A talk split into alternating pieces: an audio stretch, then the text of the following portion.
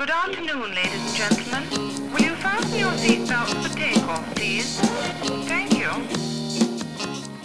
Kia ora, hello, and welcome to Sound Salad, where we toss around all things spoken and all things heard.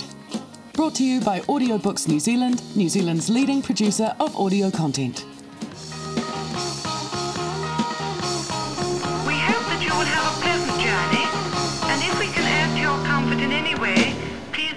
Hesitate to press the call bell. Hello and welcome to another episode of Sound Salad. I am here today with wonderful Martin Crump. Now, I'm going to read a little bit of a bio just because I should and because I can before I let him, you know, take us away and regale us. Martin Crump is a writer, broadcaster, and MC.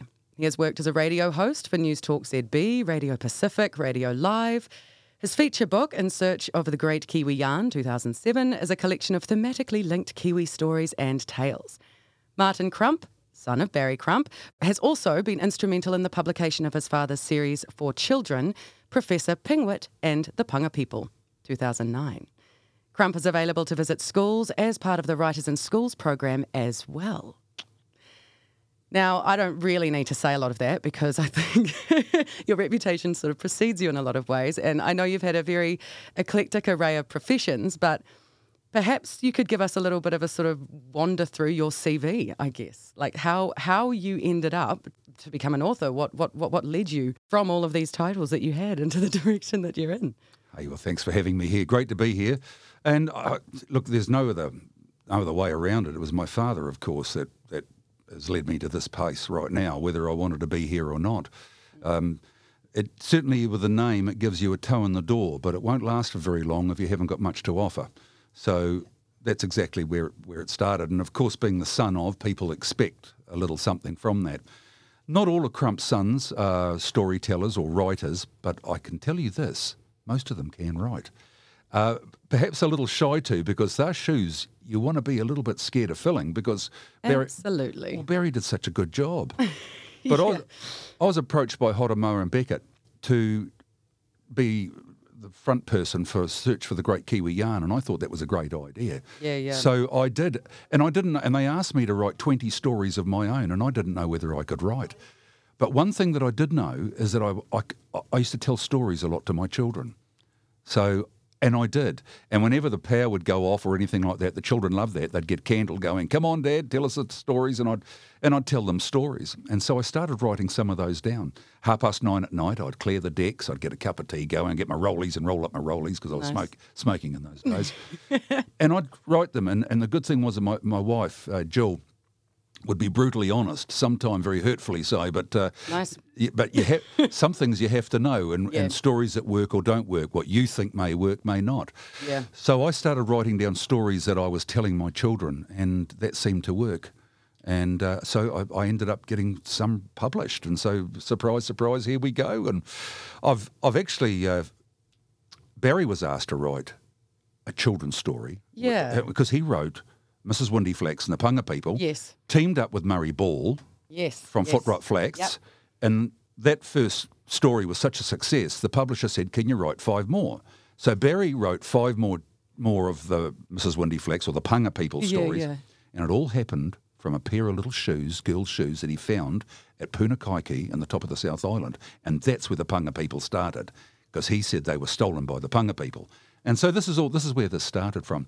So Barry, so Barry had actually written fo- and completed and published four of the Punga People stories, but after then he passed away before he finished the other two.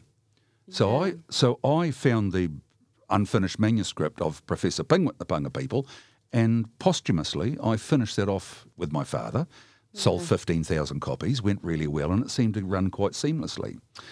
The sixth story is called Chief Awatiri and the Punga People Yes. Yep. and there were about eight st- paragraphs they call stanzas. This is these things I find out as I go along. So I found out, and there was about eight stanzas. There's about 36 in the book, but Barry had left about eight behind. But it was written a little bit str- funny because he, well, he, that was just what he was doing. It was just an exercise at that stage. Mm. So I finished that off, and we've got that one yet to be published. So I finished that, and I'm really happy with it. I reckon it's the strongest of the Punga people. So, Really? the, so these things are, are what I've done. I've Yeah. written I've got uh, two, three children's stories of my own Mm-hmm. from past experiences. So, children's stories I've written myself, um, waiting to see if they're going to be published or not as well. I just love telling the stories. You started to write your own sort of children's sort of literature, I suppose, to get yourself in the in, in the headspace to work on the Yeah. pangapa. Is, is that right? Exactly. That's that's Yeah. that's how it started. I went to the zoo with my uh, with my, my children because we became friends of the zoo because we lived next door to the zoo. Right. And if you don't go during the daytime when all the animals are lying about doing absolutely nothing and you can't be bothered with the tourists because you feel a bit like that, all the people yeah. looking through the window, Yep. go late in the day. They change completely. So here we are, we're having the most maddest experience at the zoo. Camels running up and down, the hippo is climbing up the cage and batting those huge eyelids, eyelashes at my baby girl, my little Ollie, in the prams. I've got Yeah. my I've got three of my children at that stage, and they're all tiny. And my baby Ollie is in the pram, and the craziest things start happening. this hippo goes mad and starts climbing up the cage and batting the eyelids and swimming up and down and around, and the camel's running up and down, and things are getting quite out of control. And I'm getting a bit concerned. Are we going to make it out? So we sneak out to the Pride Lands, and we're going through the Pride Lands. And by the way, my baby Ollie is a redhead with big freckles, right? Uh huh. Right. this is part of the story, and it's this is true as I'm riding this bike. We're coming up to the we're coming up to the Pride Lands. You know the big platforms they've got there.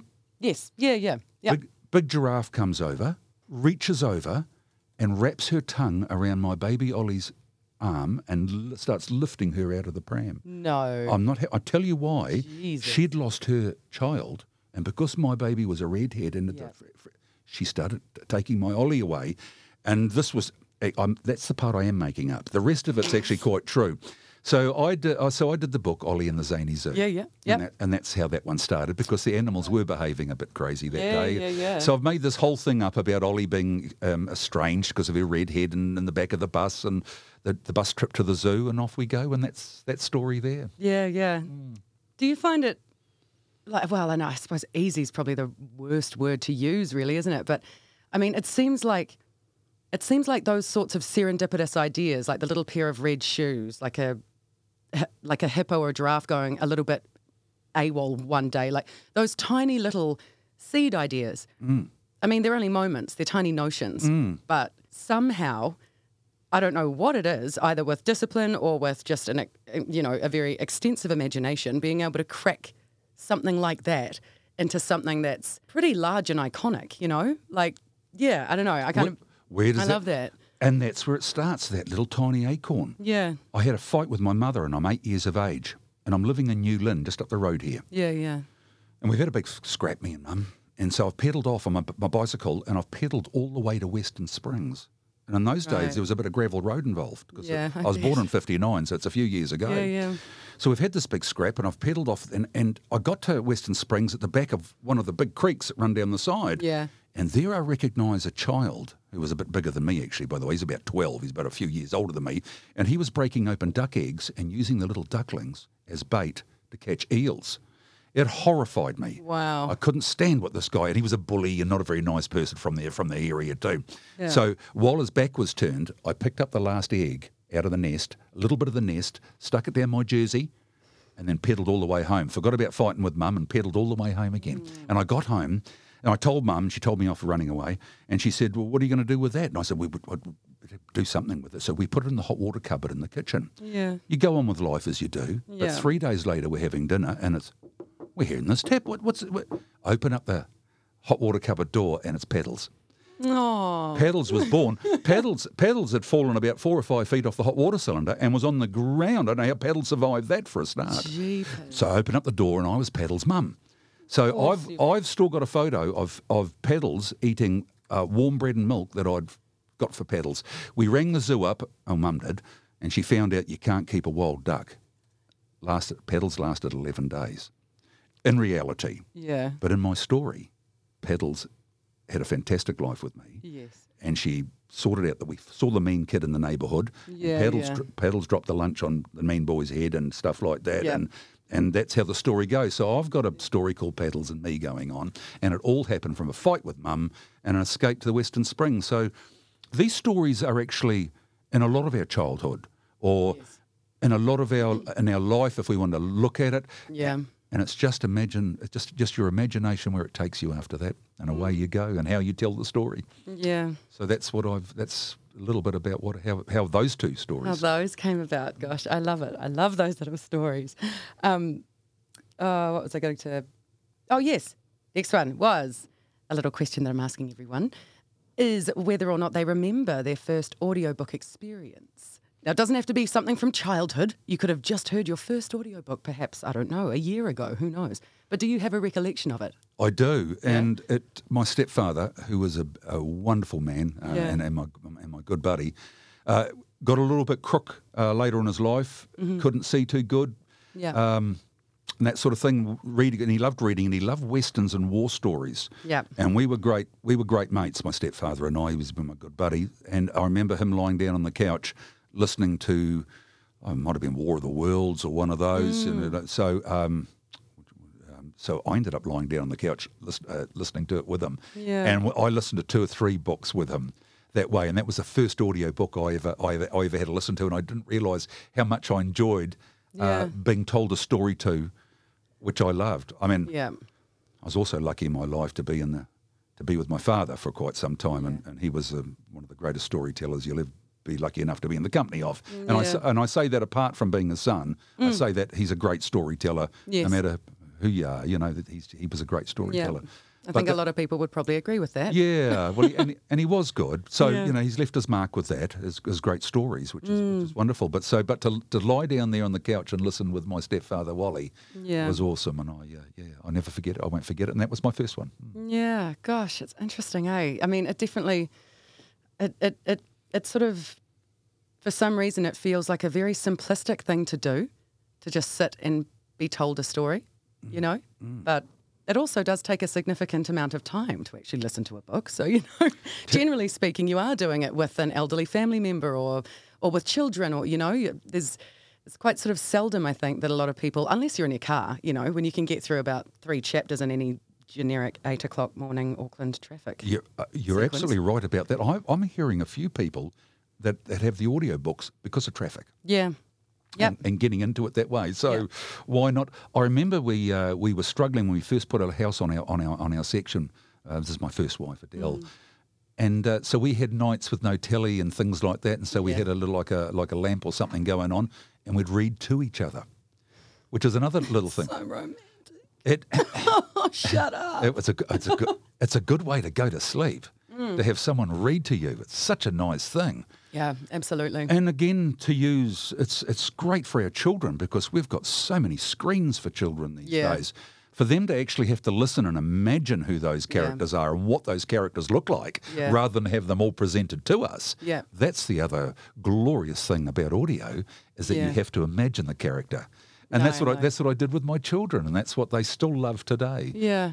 Even though they're in their early twenties now, in the early to mid twenties. Yeah, totally. They I still mean, love it. Yeah, absolutely. I mean, and there's something about a captivating storyteller. My granddad is also blind, and I, I go read to him now because he's a bit deaf too, so he can't really um, enjoy the audiobook thing, which is a real shame. But And you're reading to him.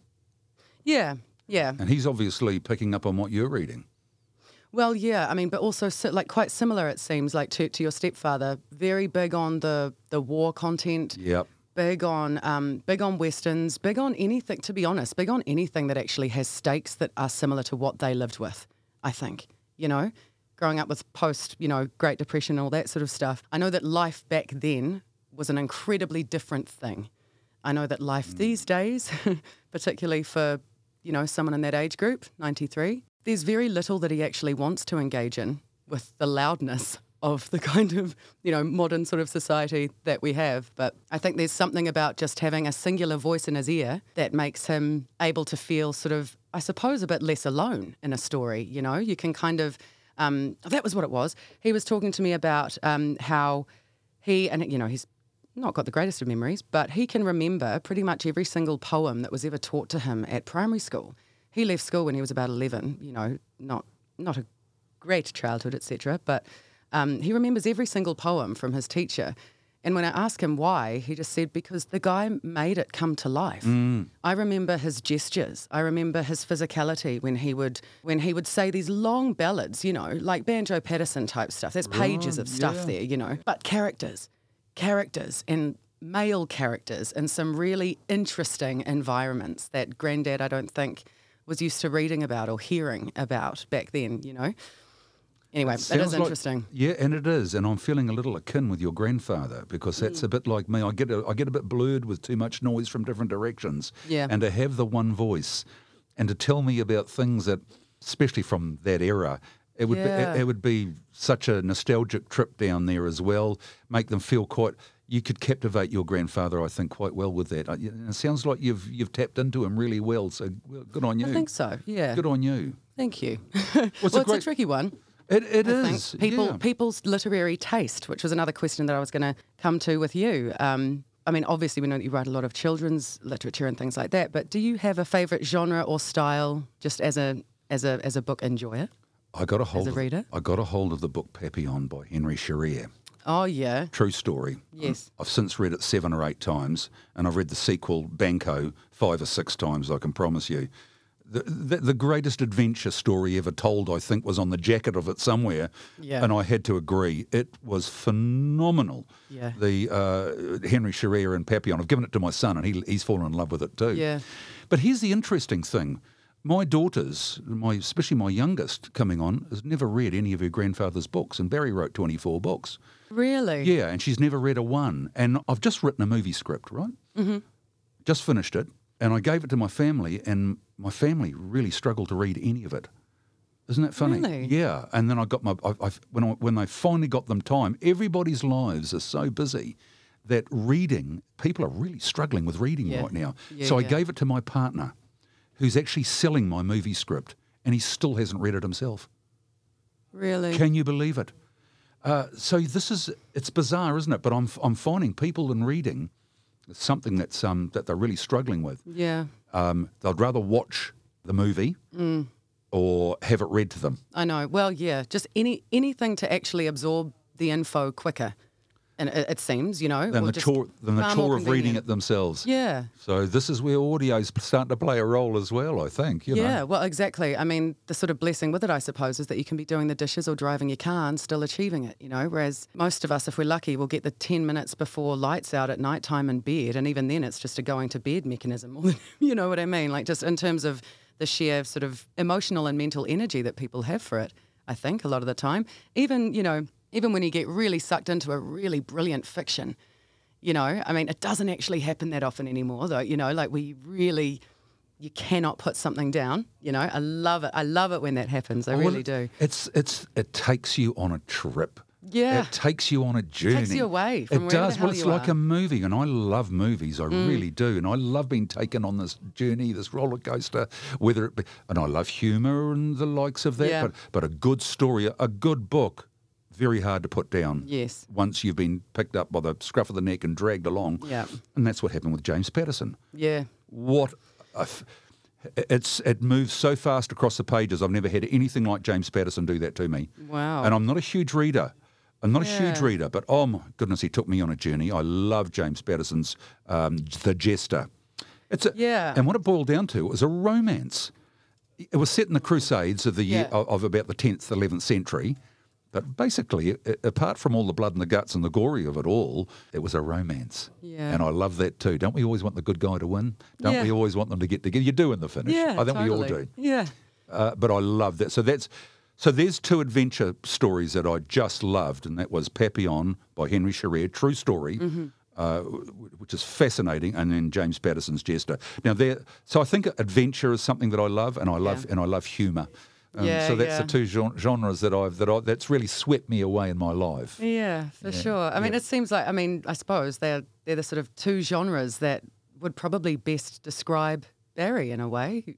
Like perhaps. Yeah. Do we think? Maybe? Yeah, definitely. Because a lot of it was well, he, he stole a lot of people's stories out of the pub, of course, but a, Yeah. lot, of, a lot of them he had himself, you know. Yeah, totally. Yeah. And, and he and he said himself, never let the truth get in the in the way of a good yarn. You know. Yeah. So, so it had usually they had a little string or little stream of truth in them because Yeah. there's, there's always that. You've always got something that you've got to fall back on. Well, it always comes from somewhere, right? Like does. like we were saying, that acorn or that seed. Yes. Like, you know, there's always you almost owe it to that acorn or seed to make sure that you that you return to it, I suppose, or that you that you bring it in there with the substance, you know, throughout the novel, throughout th- the writing. I think it gives the story confidence. Yeah. Because you're telling it with confidence because it's got that bit of truth in it. Yeah. Because you you're telling it from that from that angle and it it seems to work better that way, Yeah, doesn't it? yeah. I, but it looks like it does to me. I was with my father when we knocked around together and, and had a really I got to know him quite well over this time because I, I never called him dad, I only called him Barry.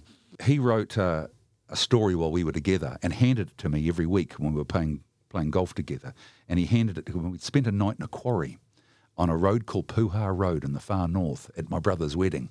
And I'm sitting on a log in this quarry and I'm sleeping in the back of my car and Barry is sleeping in the back of his Volkswagen van that he had at the time.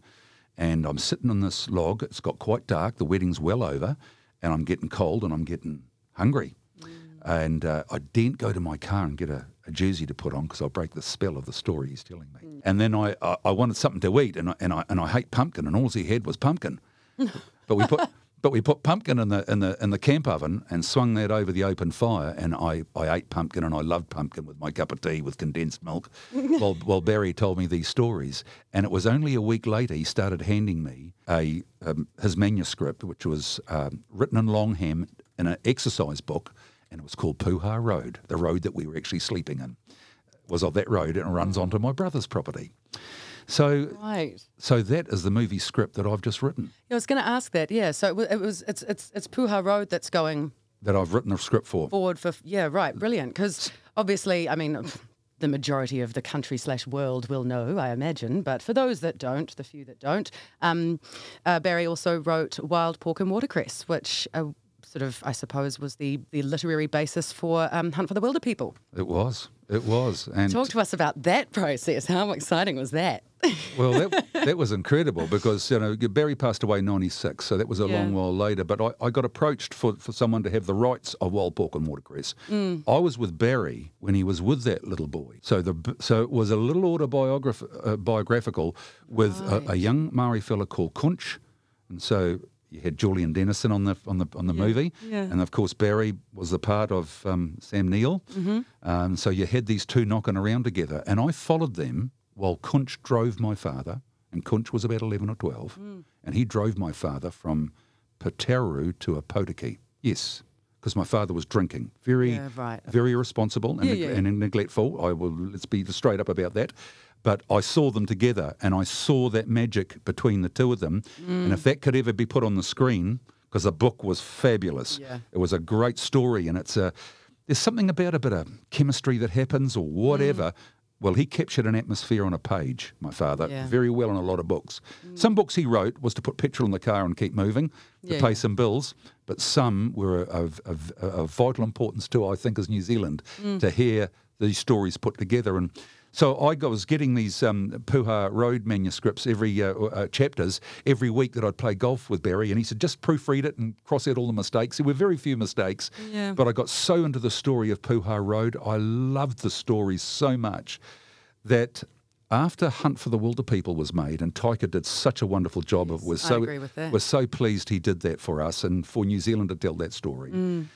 Um, that I put Puha Road in his letterbox and Great. and in the producer's letterbox to see if they'd like to take that up next. Well, we know what happened to Taika next. He's at the moment he's making the latest Star Wars movie. We've lost Taika to Hollywood at this stage, so I couldn't have him for this particular. But I've given it to him, my script great um, and and he was very kind about everything that I wrote with it because what Barry wrote was the, was the book, but it didn't make a, a movie Yes. story, so that Yeah, means yeah. something else.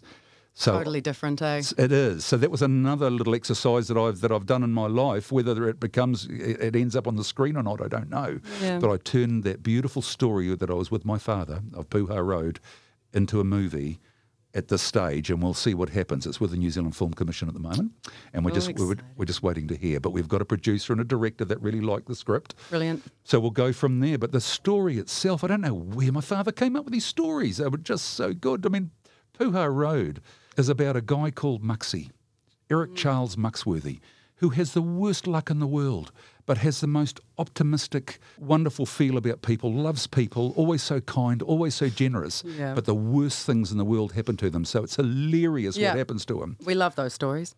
But as bad as bad as his bad luck is, it comes good mm. with the most magical thing. So this one is set in the 1970s, where we had tolls on the Harbour Bridge, yeah. Yeah, yeah. and that's where the luck changes. So watch this space and let's see what happens. That's so exciting. Yeah, so that's how that and and to be creative with my father after he's passed away. Yeah. So there's been two books and now this movie thing that I've done with my father posthumously. Yes. I hope he's all right with it. He's, he's not much he can do with it about it now. Sure, he's stoked. Yeah.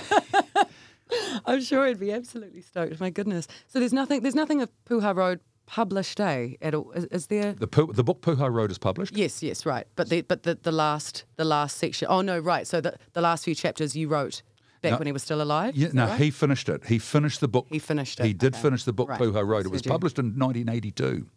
Oh gosh. Okay, there we go. I think I'm you well know- off the mark then. He published so uh, no, look a lot of these things uh, and and and books that are earlier than that you'd have a lot of trouble publishing them these days Yeah. because of the the talk and the treatment of women and Sure. obvious things that were just different back then. Yeah. And Barry was a bit rough. You know, he let's be honest, he was violent and rough too. He was a drinker and a, all sorts of other things, but also a magical storyteller. Like know. all of the best, wonderful lowies that we always meet in the bloody clubs and stuff, you know, honestly. I, I, I, I grew up like that, you know. My, my dad's run nightclubs and now is the president of the RSC, you know, it's like, I know your dad. I bet you do. Yeah. a lot of people do. fact, they're I- just very, you know, like honestly, the best stories that I have ever, ever heard were between, oh God, six years old, 11 years old, 13 years old, 17, now, you know, um, still visiting those places. As soon as there's a couple of drinks in some of those old guys, Yes.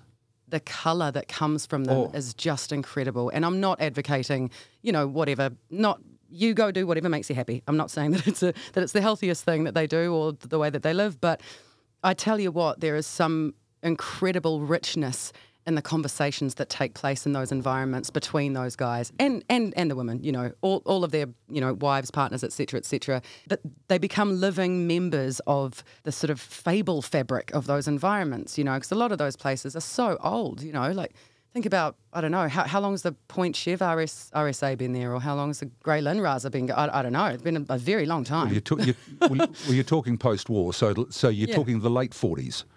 right well there you go a long, a long, long time, and a long time where a lot of people felt at home mm. In those environments more so than elsewhere, or more so than their own homes a lot of the time as well. You know, I remember Dad telling me all these horrific stories about six o'clock swill and all that sort of stuff. You know, but and I know that there was a really horrific part of it. But I also know, based on so many jovial, wonderful stories that he's told me over the years, I mean, there have been some incredible movies made from those sorts of conversations as well, you know, that we might not even understand that that's where the seed was from, you know, all that kind of stuff. I, yeah. And also people people reconnecting after sometimes 50 or 60 years of not having seen each other and those stories, you know, yeah, like so whatever happened to that dog you had when you were six or what you know like it just it just goes on and on and on and it's it's such a it's a really beautiful thing to be able to bear witness to and it's something that we don't get so you've that got, often these days anymore either well, you you're know? just a young lady, but you've you've you've got it in one. You understand that your dad and and, and your dad's genre of, of of who were sitting down telling those stories and the six o'clock closing. I remember my mum coming into the lounge and she'd do a big twirl. Yeah. And she'd go, our, our, our house in New Lynn was at Communist Party headquarters for, for Auckland. wow Frank Sargeson, the, Wow, au- the yeah, author right. from was my was my grandmother's closest friend, and so she my grandmother bought the house in 1954. I was born in the house. Um, we had someone that come to stay for a day, and they stayed for a year. Um, um, Kevin Ireland was Kevin Ireland was my mum's friend, and so Kevin became when Barry came out of the bush and, and uh, when he was 23 he met my mum. My mum had already been married. Mum met Barry in the Vic pub, and he was telling the, the story of Eskimo Nell. It was a very naughty poem. It's about sixty something verses. My brother and I have since learnt it, and you're not allowed. You're not allowed to write it down. You've got to learn it by memory. Okay. And if you watch the Toyota ads that my dad was in, Yeah. And one of them he's poking, he's with Scotty, and they're sitting on the beach, and he's poking the fire, and he starts off by going. Uh, a few of the boys are whooping it up in one of the Yukon halls, and the guy in charge of the music box was, and he was just starting Eskimo Yeah. Nell, which you can't tell anymore on television, just not allowed to. And that's where he stopped it. But that's where my mum met my dad, and it was Wow. that kind of storytelling, aliveness, six o'clock swill. Yeah. Pubs were closed at six, so Yeah. the parties happened at people's places, so Yeah. the parties were alive, and conversation was alive. Yeah. Because I, 1959, we had no television. It was all parties, and I remember at five years of age, mum's parties were wild. Yeah. People, people everywhere, and there was that marijuana stuff around, and there was all these things happening at my mum's parties, let alone my own. Yeah. So my mum's party were wilder than I mine. know they were naughty, eh? Good but, they, but, lord. but they were the literary circle. These Yes, were yes. these were high educated. yeah, l- these were people, uh, um, professors of linguistics and anthropology of mum's friends. She, we had our blinds painted by really good artists. Yeah. Just the blind in the kitchen. So we had this beautiful picture painted by a top artist just in the kitchen. So these were mum's, that was the lot that was hanging around with my dad and Yeah, my mum. yeah, of and, course. and so they're the stories that I grew up with. Why wouldn't you carry on telling stories yourself? And, Yeah. And you are. You're hmm. telling your grandfather stories now. Indeed. Isn't that a wonderful I thing? know, gosh. I know. Generations of them. It's it's it's it's I don't know. I think it's wonderful. I love stories. I love them. I'll actually that um I rem- reminded I read a quote of yours I think somewhere um a while ago which was you believe that it is important to record and capture stories before they lost Yeah. before they're lost. Yeah, I mean, I, I, I feel the same. I think there's, um, there's nothing better than a bloody good memoir. You know, like a really, really, really good memoir. Just um, getting a glimpse into a stranger's life or um, someone that behaved or was perceived differently when they th- than, than than they actually were. You know, um, to the public or anything like that. I'm a huge fan of them. Um, do you have in the pipelines anything autobiographical by any chance, or anything like your own sort of memoir that? Yeah, well, there is on a the cards, Yeah, or- funny you should say that because we've just been um, we've actually been paid the advance already. We love that. Yeah, yeah, you don't see that much anymore. 'cause, uh, Barry's boys. Uh, Barry's boys. Barry's boys have been asked um, to write. Well, actually, we- we're going to get it. They were going to get an author, but I know that my brothers can write, and I know that I can a little too. Nice. So we've decided to write uh, what it's like to be born in the shadows, or uh, as the sons of uh, Barry Crump. So that is um, a book that's being done right now. Uh, we're supposed to be finished writing it by October and released next year. So that one's happening as we speak. And so while I'm writing down little bits and pieces, which I'm doing at the moment. It's sitting down on my coffee table at home uh, of the little bits and pieces that happen. And when was I first aware of who my father was? And it starts fr- and it starts from there. And the influence someone like him would have on your life. So and the first time I remember seeing him was when we first got our telly, and he was on town and around. Rip, ripping a wedding dress up to check the oil on the dipstick on the on the Land Rover that he was driving. He was doing little skits at the time. Amazing. Yeah, What was that called? That, Ta- that ta- show? Town and Around. Town and Around. Yeah, that's right. Uh, ba- uh, Barbara Magner, Keith Bracey, a whole host of others, and, and, and there was my fa- and my mum would say, "Well, that's your father." And the first time I ever meeting, uh, remember meeting my father, I was nine years of age. So I'd only ever seen him or heard about him. And if you go around with a name like Crump in a small you know, town like New Zealand, people are going to say, "Well, oh, are you any relation?" You know, and Yes. of course, you- you've got to put on some sort of show and do a dance if you are. But I remember uh, uh, our birthdays are two weeks apart. His fifteenth of May, I'm the 29th, and he rang up and he said, uh, "What's Martin interested in?" Rang up, ringing up Mum, and she says, "Oh, carpentry," and uh, he said, "Well, put him on." And I'm talking to my dad for the very first time, and I'm nine. I'm going, Jesus. yeah. Wow. Yeah. So it was a bit of a thing because because he was, you know, he was quite well known. Yeah, and things. yeah, So. I sort of felt a little bit starstruck. I've got to be honest myself. You know, not never called him dad Yeah. or anything. So he, he says, uh, Martin. I go, yeah. Barry. He goes, yeah. He said, our birthdays, they're, they're right now. So, um, you know, both together. Why don't we have a night out tonight? I said, fantastic. He said, I'll pick you up at six o'clock. I said, incredible. So we hung up. He, he turned up at 11 o'clock that night with two cheeseburgers and a hammer. And I was uh, going to say, like, okay, so what actually happened? yeah, two cheeseburgers and a hammer at 11 o'clock at night and buggered off. I never saw him for another five years. Two cheeseburgers, like Macca's cheeseburgers. Yeah, there weren't Macca's in those W- days. weren't Macca's in those days, no, right. just cheeseburgers. oh my God. But to have him sit on my bed with the two cheeseburgers was actually okay, you know, and I didn't feel that aggrieved about it because I Yeah. because I found the whole dinner thing with with Barry and he wasn't good as a dad. Yeah. And there's a very good reason for that. His own childhood. And once you're armed with that information about where he came from, there's no need for you to be a victim. His her, his upbringing was horrendous. My uncle wrote a book called An Endless Fear. Yes. Yeah. A month a month after Barry died, uh, Wally died. My my grandfather. I've got a Wally that's a stepfather. I've got a Wally that's a grandfather. Well, he he was a family monster. Mm-hmm. Yeah. And, and he's not just for the crumps.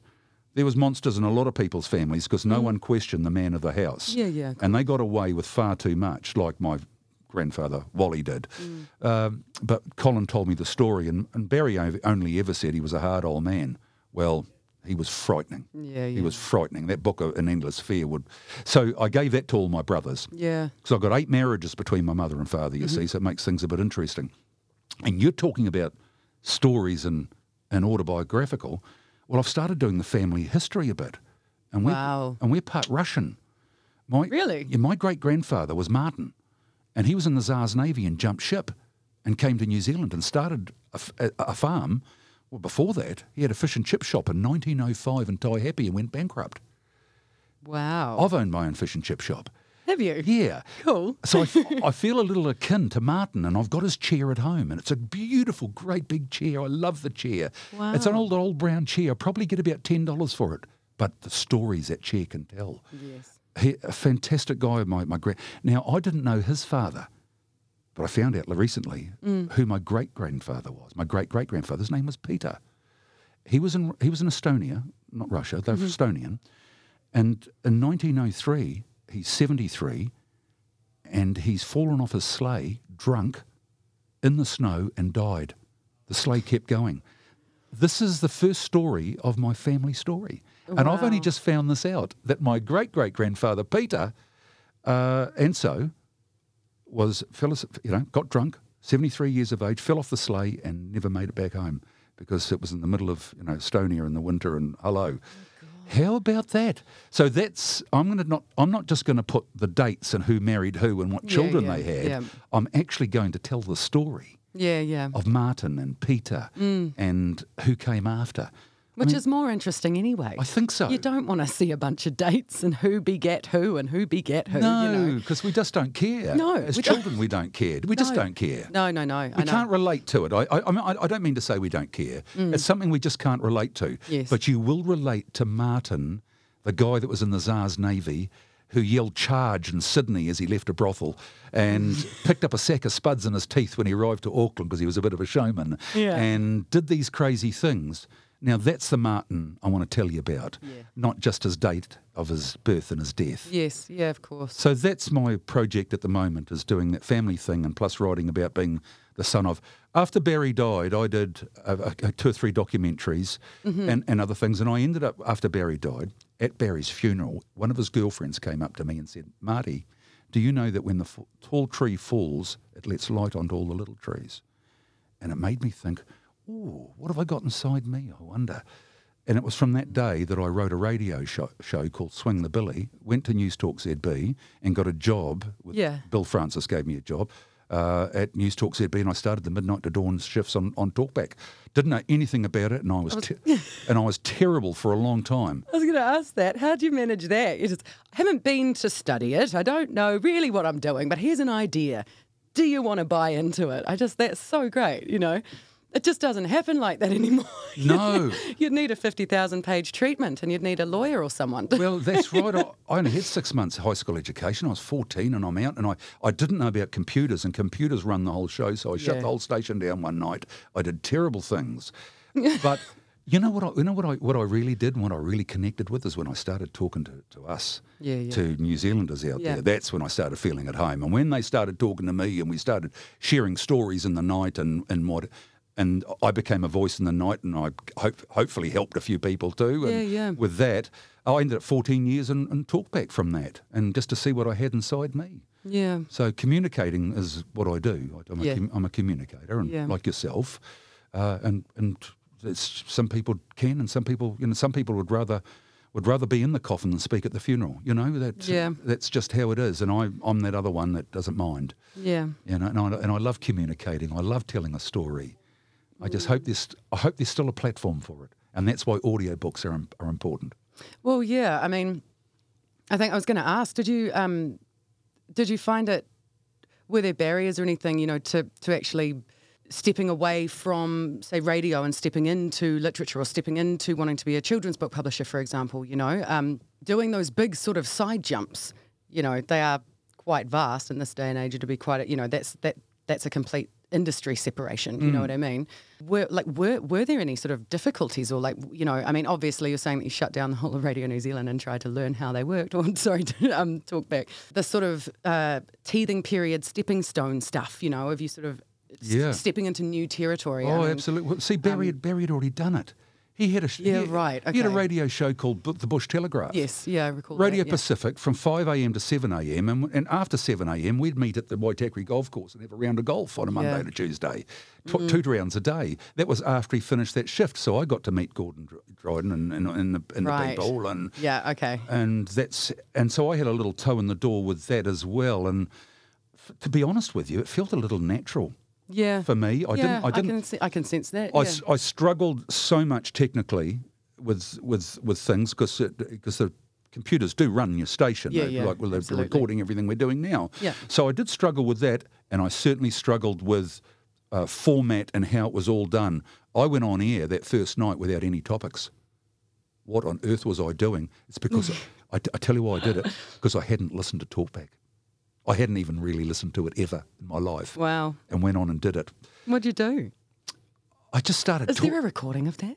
I, I hope not. In How the embarrassing. archive somewhere? That'd be so amazing. I wow. hope not. Oh, I tell you, when I was on air, I was on air at 11 minutes past one on September the 11th, 2001, when that plane hit the hit the hit the buildings. Far out. And Gosh. and I'm finishing work when Paul Holmes is starting. We've got our top Yeah, right. broadcaster. Yeah, yeah. And I'd have a couple of ciggies downstairs with Paul. Mm.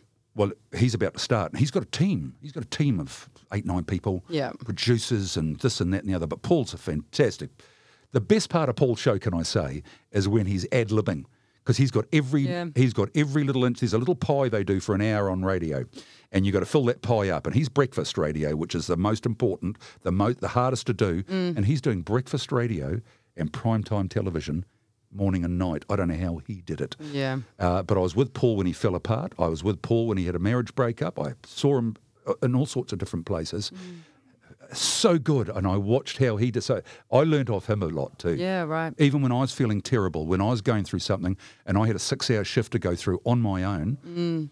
I remember one night you had to put your own out of delay and put a sting on and read your own news, put another sting on, read your own sport, put another sting on, read your own weather, come back into the delay, put a little ad, and then take your own calls while you're on air taking talking to someone. Yeah. You're taking another call to be your next caller. Do that without any technical help. So I learned to do that. That was Yeah. that was something I managed, mm. but I did learn from those other people Yeah. you know, about how to do it. I watched Kerry Woodham started the same. Well, she's Kerry McIver now, but Yes, she started the same weekend I did, and she's still there Oh, of course. at News Talk ZB. So she became, she was really good and, and helpful, yeah, and gave yeah. me gave me whatever she had on her topics that night. Would give them to me, and I'd carry on with her topics as well Oh, that's so until I learned to do it. But w- I didn't want to talk about politics. I didn't. No. Want, but a lot of people did. I didn't want to talk about all of that sort of stuff. I wanted to know. I wanted to know about you. I wanted to know more about the people and Mm. Yeah. your life story and that sort of thing. That's what really got me going. Yeah, So- totally. but at night time talkback, you had the luxury of time. Yeah. You could spend 10 minutes with someone and actually talk to them and find out about them. And so we became friends and to, Mm. Yeah. to, to some of them. Some of them I still speak to and talk to now. And I haven't done talk back. I haven't done talkback for a while. Yeah. But voices are as recognisable as a face. Mm-hmm. I was at my daughter's birthday last Wednesday and somebody said Martin Crump. Never met each other, but he heard me talk. Yeah, yeah. And it's just through through the radio. Yeah. Yeah. Yeah, yeah. I know it's quite interesting. Quite interesting how how that sort of vocal recognition seems to be really, really acute in people. Mm. You know, you'd be able. I mean, I I do um, voice stuff for a couple of different brands and things, and I have it. I was at the bakery. I was at the bakery the other day, and I was I was ordering a pie or something like that, um, and someone behind me was asking, was like, you know, tapped me on the shoulder and was like, "Do you do the thing about the about the that?" You know. I was like, "Oh yes, I do." And she started asking me about the actual content of the ad, like about the actual like interest rate and you know stuff like that, like actual facts about you know. And I was like, "I don't, love, I don't." I don't run the company. I just, um, you know, I, I stand in front of a microphone and make things sound pretty. You know, like really, really interesting. But you know, it, it kind of it it does harken into that um, to that sort of topic or notion that when you've got someone's voice in your ear, they do become a mate, or they become someone that you feel like you've got a real affinity with, even if. And you sort of forget, I think, sometimes that they don't know you. Or that, you know, they've got no, you'd have no concept of who that person was at that funeral. You know, wedding, sorry, was it a wedding? Uh, that you were talking about? The bloke that said Martin Crump and they'd never even met you before. Yeah, Yeah. yeah, that was yeah, my daughter's birthday. Birthday, sorry, yeah. Y- there you yeah, no, exactly. That's right. And it's um, I worked with Alice Worsley. She was my partner at uh, Mm. Radio Pacific for some time. She's got a beautiful voice. I remember Yeah. driving back from Wellington. I did a I did the Masterton sheep shearing thing. Oh, Uh, So I took my producer and I went down there, and we drove. We were driving back, and it was Alice on the radio, and I loved it. Yeah. she's it was like a friend, and and Alice has got a beautiful voice.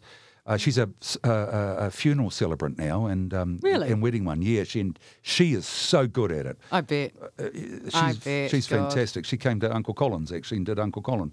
Um, but yeah, she was. But having a good voice like that in the night, I think's uh, Mm. uh, important. And I, I used to question what I was doing. I'd, I ended up with five children under five, and, and and when you get up in the morning and you've got to stay awake after a big night, it gets quite hard. Do you know what I mean? So you've got to sort of. But then um, I, I had a friend and a, and, and a family member say to me, "Well, you've got to remember you're a voice in the night for some people, and it's d- doing them some good." And I, I started seeing that that there, Yeah. there's a reason for what I was doing. Yes. Because uh, those listening could be your nana, granddad. Absolutely. So, so I treated everyone with respect and Yeah. kindness. And there's people on full moon nights that are that aren't together, that aren't that well. Yeah, I know. So yeah. I'm very, very aware of that kind of thing, and still must maintain treating people with respect and kindness Mm. because they are us. And I, you know, I made um, so I, I felt like there was a worthwhile thing to do, and I and I like yeah. that.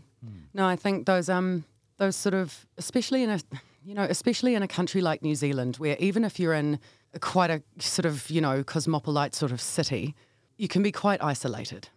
You know, we you you can be isolated if you're hermiting in the middle of the Ureweras, but you can also be isolated in the middle of Avondale. You know, we're a we're we're somewhat of a nation for that. You know, and I think we really do underestimate how much aliveness and how much activity there is in our country in those witching hours. Mm. You know, Yeah. just genuinely people awake. There are. There's You a know? there's a family. There's been a book on them. There's been also, Really? on the on the overnight people. There's a book on them. I'm going to look for that So I you- want to know what the hell that is. I think that came. Yeah, Barry did a book called The Bush Telegraph. I did a book myself, and everything that the that the uh, audience wrote in or gave me, I would put that in a in a book and hand it all back to them. And Barry did exactly the same thing. Wow, Yeah, so I, So I- that was all from conversations that you'd had Yeah, with people, and yeah. you just decided to notate it. And You wouldn't believe where you'd go. One night I remember talking about the Big Bang. Somebody brought up the Big Bang, and I and I didn't. You know, well, I only went to school to eat other people's lunch. You know, there's lots. There's lots I didn't know. So, uh, but our audience, uh, being bright and alive Yeah, and, and knowing things, put it out there. And you've only got to put it out there, and there it is. If you needed to know anything, put it out there. Mm. But the Big Bang went for two nights. I bet, Oh, and gosh, other things went for a night. I remember having a really quiet time one night in, the middle of the night, between three and four in the morning. So I said, "Look, just indulge me for a second. And I got a, a, a couple of chapters of Barry's book out of Fred, and it was about whitebait, uh, uh, catching whitebait. On the west coast of the South Island, just out of Hokitika. And it explained everything so beautifully well, like the top of the mountains with little ice cream caps. And he was drying out possum skins on the front of the Land Rover while ri- driving along up the, uh, up the west coast. And just describing everything that he went into the general store to get something, but he was out the back whitebaiting himself and left the whole store open with the till and everything. But nobody would ever think of touching that because that was the time. yeah, yeah, And he described it so well. And I read these two chapters out on air, and I said, "Look, if anyone's listening that that has some that feels akin to this, Mm. give me a call. Um, 0800 80 10 80. There's the number from News Talk ZB. How about that? I don't know how that came there, but it did. and uh, I got so many calls from the West Coast people. I bet. Uh, for the rest of the morning, they were going, "Oh yes," and this and th-" and it just did such a nice thing for them, and and, and Yeah. so they had their morning. Everybody gets a turn. Yeah, totally. Yeah, exactly. I know. It's just having having having platform, eh? I mean, I think it's it's it's tricky in this in this day and age where we have so much, you know, social media and loudness in that sort of way. You know, um, everyone is entitled to publication. Everyone is published. Everyone is a self-publisher. Every, you know, everyone is. Um, everyone is entitled to their their soapbox, to their rant corner, to their like whatever it is that they want to um, put out into the world to be considered valid or have uh, validated opinions. There's a platform for a lot of those members in that audience, though they don't engage with those same platforms. So in terms of them getting that same sense of validation or just heardness. like being listened to, you know, and Oh. just someone taking an interest in what their little story was that happened 14 years ago with, with Marjorie out back, or you, know what I mean? It, The importance of a good it's so important, you the know. importance of a good listening ear is pheno- it's Yeah. phenomenal. I mean, if you take talkback, and there's only less than one percent ring up. Most Yeah. most are listening. Yes, yeah, yeah. But you, that, they're still a very important key to it all because you actually get a bit of a pulse of what everyone's feeling. You Yeah. get, I mean, I'd start out at night quite often with a very strong opinion on something that may have happened, and da, da, da, da. I'd soon get talked around Yeah. by common sense mm. and the truth from people that knew it. Yes. And you could hear it. You you knew the truth when you heard it pretty Yeah. much most of the time. And well, hopefully I did. And I'd go home with a totally different opinion, and then I'd be all espousing this and that, you know, Yeah, the yeah. following day because because people had, and that was us again. It was New Zealand, which which I love Mm. yeah, yeah. more than anywhere. I love the, I love this country and the people and the story. I got so many great stories out of this country. We've got a lot. We've got a lot yet to tell I know. I know. and see and watch and listen to Yeah. in this country. There's Yeah. such a lot more to tell. Absolutely, absolutely. Well, it's interesting. I mean, we've been working so much recently. I finished a project. Um, was on uh, last Sunday. Um, documentary about Centrepoint called "From Heaven to Hell." Uh, From Heaven and Hell. Bert Potter. Um, yeah, I played Maggie. That was a fun role. Um, it's a great. It was a brilliant, brilliant movie. Thank you, Warner Brothers. It was a, it was a divine thing. But um, you know, I think there are so many people that grew up or were children in and around the sort of 70s or like you know late 60s 70s um, i mean i was i was sort of growing up i suppose in like the 90s and early 2000s i guess you know i was whereas i think for a lot of those guys that were growing up around that period and they were experiencing a lot of those really massive news stories firsthand and also a lot of their peers were potentially affected by things like that. You know, I mean, there's some incredible stuff that happened in the 70s and 80s in New Zealand, like some of the most incredible stuff that this history ever has happened in those decades, you know.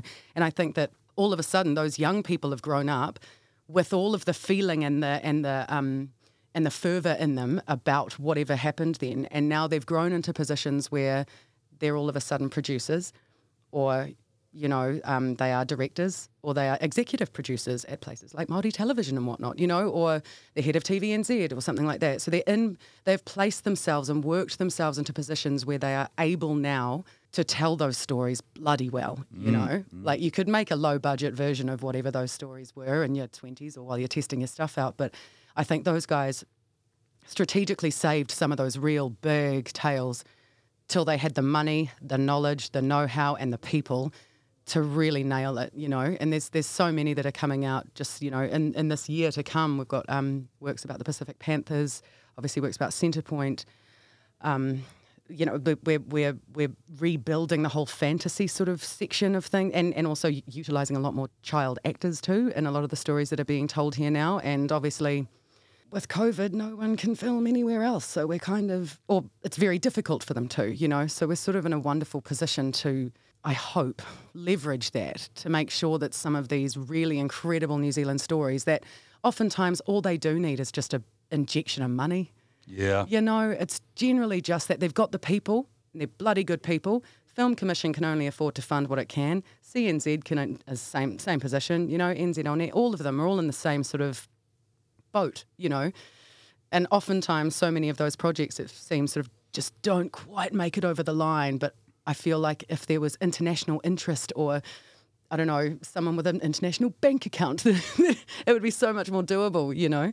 We're sort of um, hamstrung a bit here, but I have a lot of faith. We have a lot of hope for our industry, I think, and obviously. Um, we're going to have Puha Road to look forward to soon. Wow. I'm, I'm, I'm, I'm really excited about that. I hope the rest of the world is too. I bet you are. It's Oh, going to be. It's going to be. Yeah. I think um, it's. I mean, Taika's got a very, very specific directorial voice and directorial style. You know, I think anything that he does is going to bring a sort of cheeky whirlwind of nuanced humour through it. You know what I mean? So it'd be it'll be interesting to see what happens with this next one. It will be. It'll be really, really cool. Yeah. Um, I was going to mention quickly. So I know Audiobooks NZ, they've got like about three of your titles up. There's about 15 or so of your father's, but you narrated them all, didn't you? Yeah, I got my Yeah. son, got my son to do a couple. But oh, you got yeah, your son to do a couple, Yeah. yeah. but I did I did do them. Yeah. What was the what, what was it like? I mean, obviously you've worked in radio, you understand your voice and whatnot, but what was it like narrating dad's stories? Well, I can't stand listening to my own voice. I know that. And I thi- Really? and I think most people are like that. I don't know. Are you like that? Do you like hearing your own voice? I can't. I don't. I've never really even thought about it as a thing of liking or not. It's always just been work, really. be Yeah, honest, you know, I'm just I, like, eh, it's a- oh, I remember we'd, we'd, we'd, we'd have to do an air check with the boss, and, and, and you'd have to listen to your own voice. And I'm thinking, oh no, I don't like the sound of that very much. Yeah, yeah. But, but I like Wow. everybody else's. It's funny, isn't it? Yeah. But um, what was it like narrating? Well, I did. Oh, the, my first one was Wild Pork and Watercress, and I did it in a, in a friend's studio. I didn't do it through audiobooks, Mm. Yeah, yeah. but Theo helped me clean all that up. Yeah, yeah. Because I hadn't done one before. So I actually did an audiobook before I knew about audiobooks, I New. Zealand. I so it. so I went I went and did it myself because I thought there was a good need or a, a reason for this. Yeah, totally. So I read that because it's a great story, and I think and listen to stories. So the the what I did find out narrating, how much energy you need, Mm-hmm. that surprised me a lot. That I needed to get up, I needed to have breaks quite often yes. To get energy just to talk. I mean, I but I had voiced uh, the first two seasons of Police Ten Seven. Oh, really? Yes. Oh, God. So did the first Cool. did the first couple of seasons of that. I did the first. Uh, I did a, a program called Strip Search. Mm-hmm. I did some other um, voiceover, a little bit of voiceover Yeah, stuff yeah. thr- for the radio. That was part of your job. Yeah. So I did a little bit of voiceover work with that as well. So yeah, t- so I'd already had a little start in it, but it did surprise me how much energy you needed and Mm. Yeah. and to get up for it and to make it sound right and intonation and to put that in in the right place. And Yeah. Mm. there's a little art to it. And, I, and as time goes on, hopefully I'm getting a little better at it. So uh, you know, you just, you know, you I give. think you're great. well, oh, I love listening to it. I, was listening to it all weekend. I was listening to um, A Good Keen Man, Ah. actually, your narration of that. I loved it. So good. So good. Um, oh, moving on. I've got, oh, I'm very aware of our time. We're over time. Anyway, I will. Um, I'll just ask a couple of a couple of other little, little, little things. Um, what advice would you give to some young writers out there? I know that's a very big question. So obviously, you and you and the Crump brand, I suppose, are um, are certainly stalwarts. I think, and we've kind of touched on this as well for for the re-emergence of a kind of good Kiwi bloke voice. yep, You know what I mean? yep. So my question is, what advice would you give to other young writers, particularly other young men who are still asserting or maybe are still sort of finding their voice in the really tiny industry that we have, particularly in the current climate? Well, good, good, really good question. And and where do you start? And I think you and I touched on it nearly an hour ago. Whenever we started, Yeah, yeah, yeah. and that was do something that you're familiar with. Get that thing that you that that that story. Like I had a fight with my mum and pedalled all the Yeah. way and got the egg, and that became pedals in me. Those sorts of things. Get something that, that that you can draw on that actually has some truth to it, or something that you know of, and that will help you to get started. Get some bullet points, and then try and engage. You know, what would you like to hear? I think go to go to what you would like to have uh, to, to listen to yourself, and then start with that. It's a bit. I'm a I'm a cook actually, so what what, what do I like to eat? I've got to do that first before I start giving that to anybody else. Yeah, So good it's, the s- it's the same with a story. I would, I would, I, I, that's how I would do it. I mm. would get something that I'm very familiar with, and I'd start writing down the bullet points of that, Yeah. and then put it into some sort of format that starts to work. And you'd be mm. surprised where you may end up because I didn't know that I could write until I was asked to, Yeah, and then I, then I found out that I could. yeah. The I- rest is history. yeah, eh? I just didn't know, and and and it turns out, yes, I can. Um, I, I'm okay at it. I wouldn't say that I'm great at it, but I've turned my hands to a few things. I don't want to be my father at all. Yeah. Uh, I, I, I'd like to be Martin and not Barry Crump's son at times, and we manage that. Yeah, yeah. And you know, we you move on. Mm. Um, there's a new generation of people around that have never heard of him. You know what I mean? But Totally, yeah. he's, he's left his mark, and and it starts with a little pair of shoes or a whatever or a little something, and Mm. the, your story can start. I love it. I love it. Beautiful. Well, I think we're, we're, we're probably going to have to call it a day there. I think we've touched on everything that I really wanted to touch on, but I'm sure that we could, you know, I could I could sit here and talk with you for another four hours easily. But what I'll do is I'll finish us off. Um, I'll just double check though. How can people get in touch with you, or for example, educators who might like to get you to visit their school or institution or anything like that? How can people find you?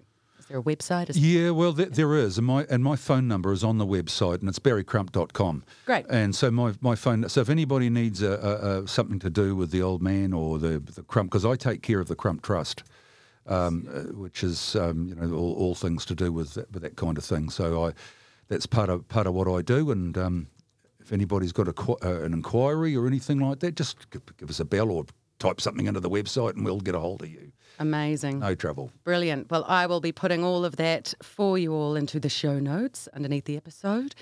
Thank you so much for joining us, Martin. Honestly, it was such a pleasure to finally get a chance to meet you and to get and a chance you. to talk with you. I've enjoyed you. Your company's been wonderful. So thanks for that and good to be here. Anytime. Thanks so much. Thank you.